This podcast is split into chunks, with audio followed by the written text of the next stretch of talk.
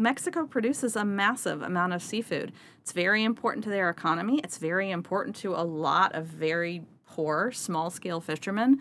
And when you have an absolute lack of management and enforcement of regulations at a government level, that threatens that whole system. This is Megan Westmeyer. She's with the NGO Sustainable Fisheries Partnership. She's been keeping a close eye on the shrimp caught in the upper Gulf of California and what this fishery has to do with the vaquita, the small porpoise on the brink of extinction. She says the issues threatening the vaquita go all the way up to the top. All of those livelihoods in Mexico, all of the connected livelihoods in the United States, all the people that want to eat this healthy, high quality protein, it's all threatened by lack of good stewardship by the Mexican government. And I think that's the bigger issue. As much as I don't want to see vaquita go extinct, it's just a sign of a much bigger problem that threatens a lot more than just the vaquita. I'm Ruxandra Guidi, and this is The Catch, a series from Foreign Policy looking at modern day fishing. This season, we're focusing on the upper Gulf of California, where illegal fishing is threatening the life of the vaquita, the world's smallest porpoise, and the livelihood for many traditional and artisanal fishers. But as Megan Westmeyer says, it's much bigger than that. Peeling back the layers of the story, you're confronted with the limitations of conservation illegal fishing and cartels, the catastrophic impact of weak governance, and the overbearing weight of market forces, where astronomical prices for priced seafood has turned much of this aquarium of the world into a free for all. Today on The Catch, part two of our series, A Complex Web, we'll explore what's led to the dire situation faced by the vaquita and the fishing communities in this region now let's head back down to the Gulf. It's 9 a.m. on a very cold winter day, a few days before Christmas. We left before the sun came up, and since then we've driven through a magical desert of dunes and rocky, arid landscapes. In the car are Ernesto, the Mexican journalist, Alex, the environmentalist at the Center for Biological Diversity, and me, the one with the mic. We spent the night in Mexicali, the capital of the state of Baja California, a large city of more than a million people on the border with California. And we're now en route south, towards the Golfo de Santa Clara, town of approximately 4,000. El Golfo de Santa Clara is located in the state adjacent to Baja California, Sonora, in the northwestern tip of the Gulf of California near where the Colorado River flows into a broad delta. Ernesto has been coming here for years. He says, I believe that 99% of the population here is engaged in fishing. It's what's been done traditionally for generations, and that's everyone's income. You could say it's one of the most productive corners of the sea, because in fishing terms it is. We're in the heart of the Gulf of California. It's already the habitat of the vaquita.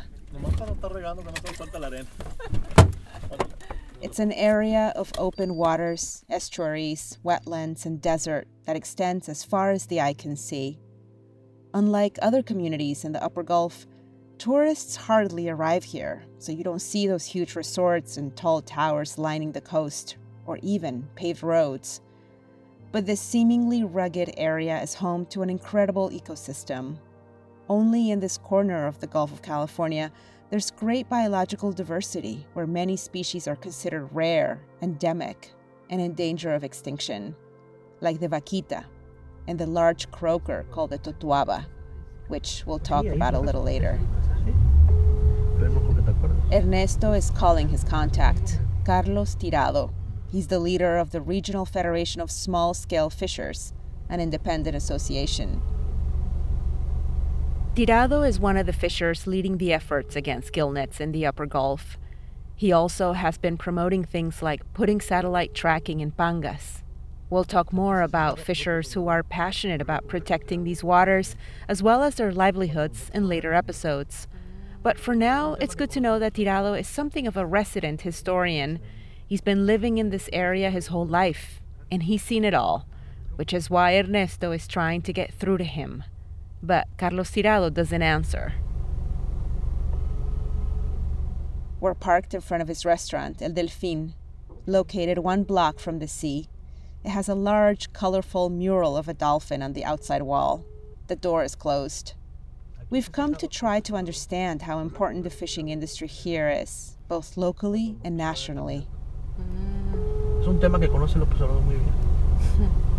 Ahora ya se le olvidó. Pero aquí se ha sentado Carlos Tirado con López. Ernesto says when he was campaigning for president, Andrés Manuel López Obrador came and sat down to talk with Carlos Tirado here at the restaurant. The dolphin acquired some local fame when, in 2013, then presidential candidate and now president of Mexico, Andrés Manuel López Obrador, arrived here and met with Carlos Tirado to talk about fishing. Carlos Tirado and his family not only own this restaurant, they're also in charge of a large fishing operation in the region. The fishing industry began in earnest in Santa Clara about a century ago, in the 1920s. It became known for one fish in particular that was caught and sold in the US and Mexico, the totoaba, also known in Spanish as roncadores or tambores, snore or drums. That's because its swim bladder, which allows it to float, produces unique rhythmic sounds. The totoaba is golden with a slightly bluish tone, and it can measure up to six and a half feet long and can live up to 50 years. Alex, Ernesto, and I are drinking coffee when Tirado finally walks in. He's a big, imposing guy, over six feet tall. He appeared a little reluctant to talk to us at first, but he was friendly, and soon he started telling us about his family. Mis padres, eh, mis abuelos, ¿no? Mis abuelos llegaron, parece que en los, en los 50. Carlos tells us it seems that my grandparents arrived in the 50s, 50s or 60s. My grandfather was from Sinaloa, and like the others, he was coming with totoaba fever. I asked Carlos if there was a market for totoaba fillets already. And he told me yes, it was for the fillets. Carlos is right. Back then, there was still a market for totoaba fillets, but the real demand was for its swim bladder, or as they refer to it here, its buche. The demand came all the way from China where for several centuries there was a market for a fish that was endemic to the region, the yellow croaker. It was used to make medicinal soups and it was highly valued. That demand nearly caused the collapse of the yellow croaker fishery by the 1980s.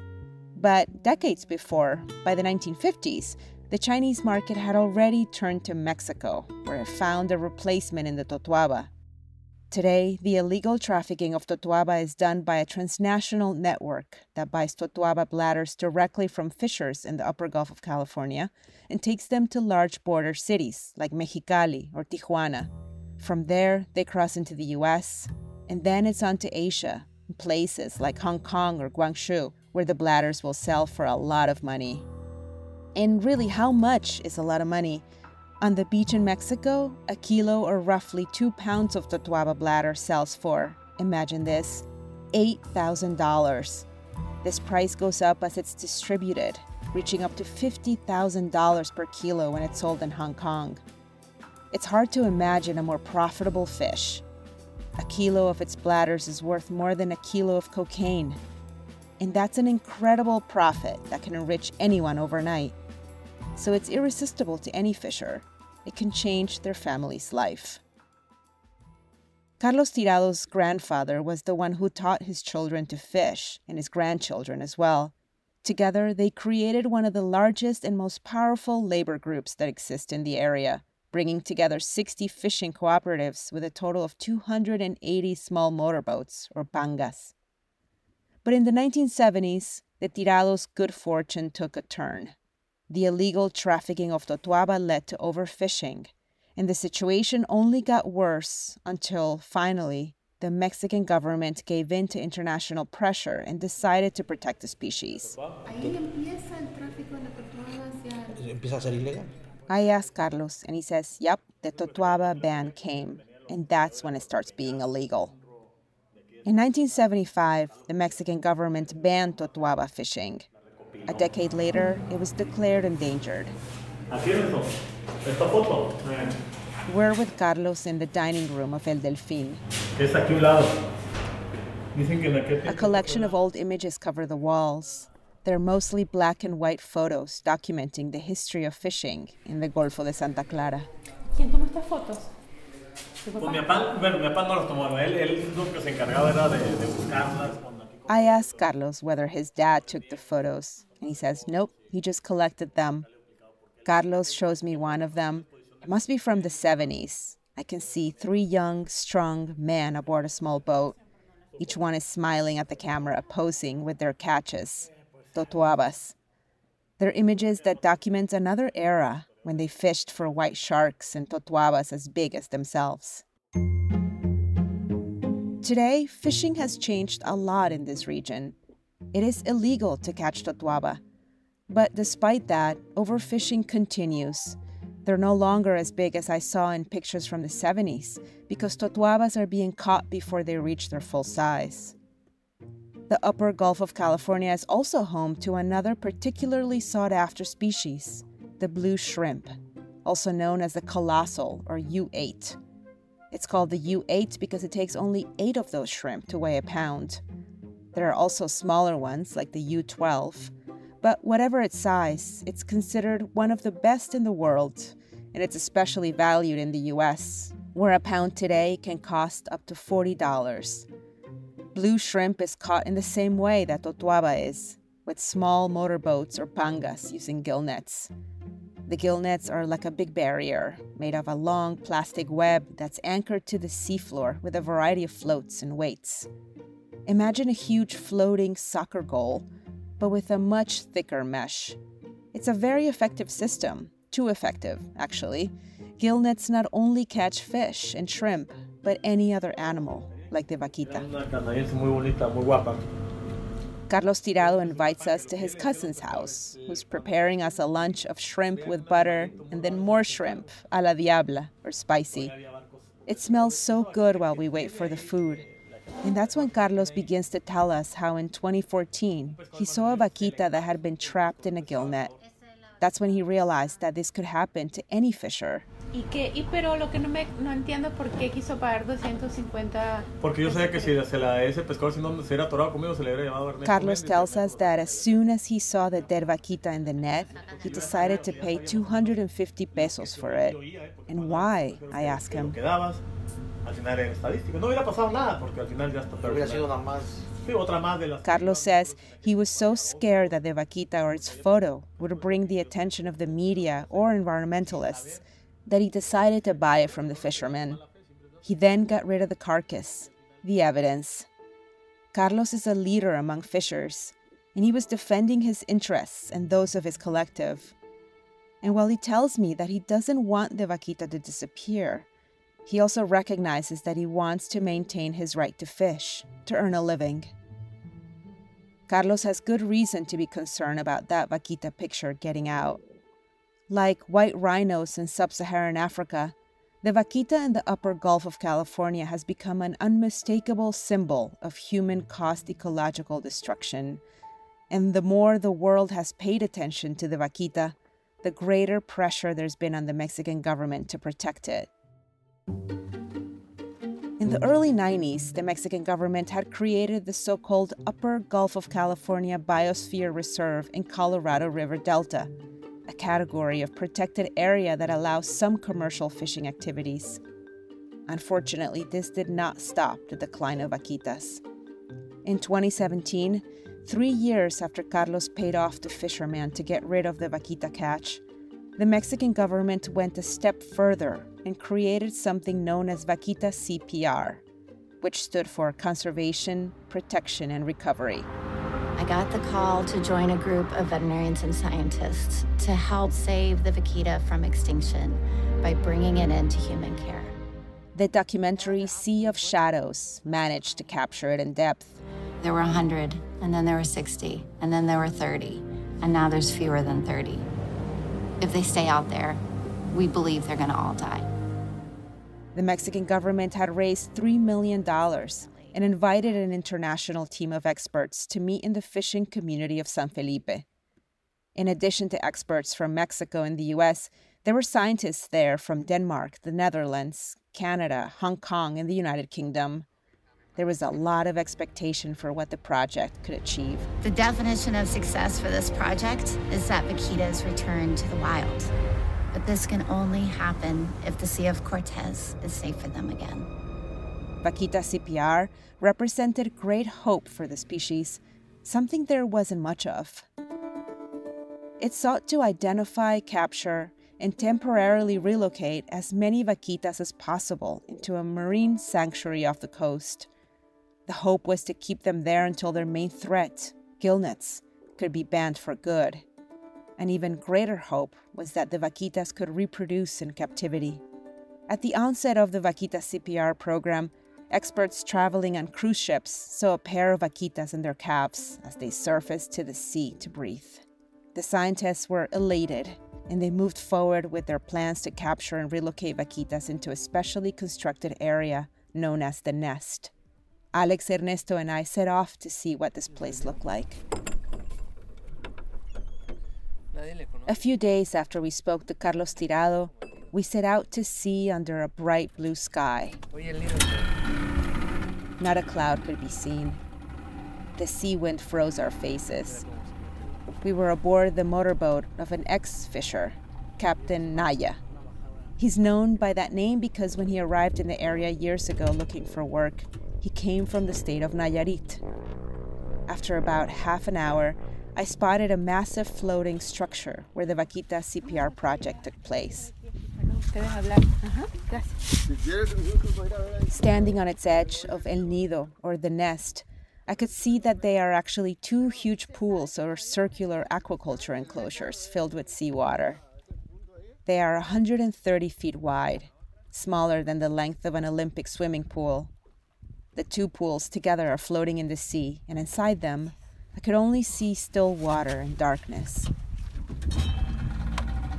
In early November 2017, the team managed to capture some vaquitas. American marine biologist Barbara Taylor was on the scene. She remembers what happened next. Unfortunately, they responded very poorly to being handled. We only captured two. One was a young one that was uh, clearly stressed out and was released. The next one was an adult female, not being a mommy. So, a perfect candidate. And uh, she seemed to be doing very well and then went into shock and died. It was a terrible defeat for the project and a setback for Vaquita conservation. And so that attempt was ended. And after that, we had to look at what was happening and what could be done for Vaquita at that point.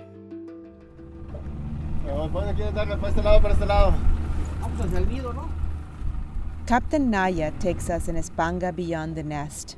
We're inside the refuge area of the Vaquita, known as the Polygon. The Polygon was established by the Mexican government in 2005 to try to save the vaquitas that are still there. It's an area larger than Mexico City. It's huge. Fishers know where it is. Their GPS equipment tells them. Some fishing is allowed there. But within the polygon, there is a much smaller area, a tenth of it, which is known as the zero tolerance area, where fishing or transit of any kind is completely banned. We see large yellow buoys floating in the sea, delineating the zero tolerance area. Right then and there, we don't see any pangas fishing in there. But Captain Naya tells us it's not a good morning for fishing. There's a good tide, but the wind is hitting hard, so few fishers have gone out today. They know they won't be able to catch much shrimp. On a good day, Captain Naya says you can see up to 80 pangas dotting the coast. Many of them cross into the zero tolerance area, especially at night when darkness cloaks their illegal activity. The Mexican Navy is in charge of patrolling these waters, but it's not really a fair fight, says marine biologist Barbara Taylor. So the Mexican Navy's in a very tough position because they've been given the task of enforcing fisheries laws, but they can't actually use force against Mexican citizens.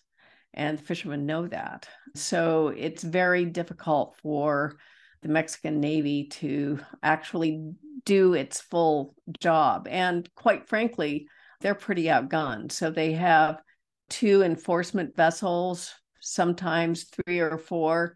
And when we were out uh, doing surveys in 2021, there were 140 pongas out there. I mean, that's, you know, that's, and, and they're very educated and sometimes violent fishermen. So it's a really rough position. But when it comes to the zero tolerance area, the Navy has an ally keeping the pangas in check in the form of Sea Shepherd, a US based nonprofit marine conservation organization. They engage in direct action campaigns to defend wildlife. Think Greenpeace, but on steroids. We spoke with them on the last season of The Catch as they told us how they chased down an illegal fishing vessel off the coast of West Africa, more than 11,000 miles across the open ocean. In 2014, Sea Shepherd launched Operation Milagro, which means miracle in Spanish. The campaign was specifically designed to protect the vaquita in the upper Gulf of California. Francois Van Sol is a fleet communication officer for the organization and has spent five years working on Operation Milagro. At the beginning, Sea Shepherd was, I think, fairly well received, and then Sea shepherds to try to find and pull nets. We're using different methods at the beginning, try to find them with hooks, until the day we manage to uh, find nets using uh, fish finders um, and sonars. That method radically changed the way we were able to um, monitor the reserve and remove illegal gill nets. Over all these years, we've removed over 1,200 pieces of illegal fishing gear. This fishing gear costs quite a bit of money, and the fishermen and illegal fishermen got really angry at us for doing so. Really angry is an understatement.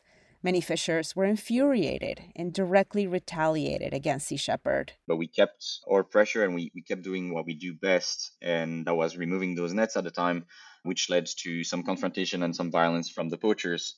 So the boats have been covered in fuel. The poachers will throw Molotov cocktails at us. They will slingshot rocks and balls of lead. New Year's Eve 2020 the day of an especially violent confrontation between a panga and a Sea Shepherd ship named the Farley Mowat. That day, through its sonars, radars, and drones, the ship confirmed that an illegal panga was looking for shrimp within the zero tolerance area. The single panga approached the Farley Mowat at high speed, head on. The video was captured by Sea Shepherd's cameras. It looks like a kamikaze mission. In the video, you can see how the small boat suddenly loses control and crashes into Farley Mowat's bow.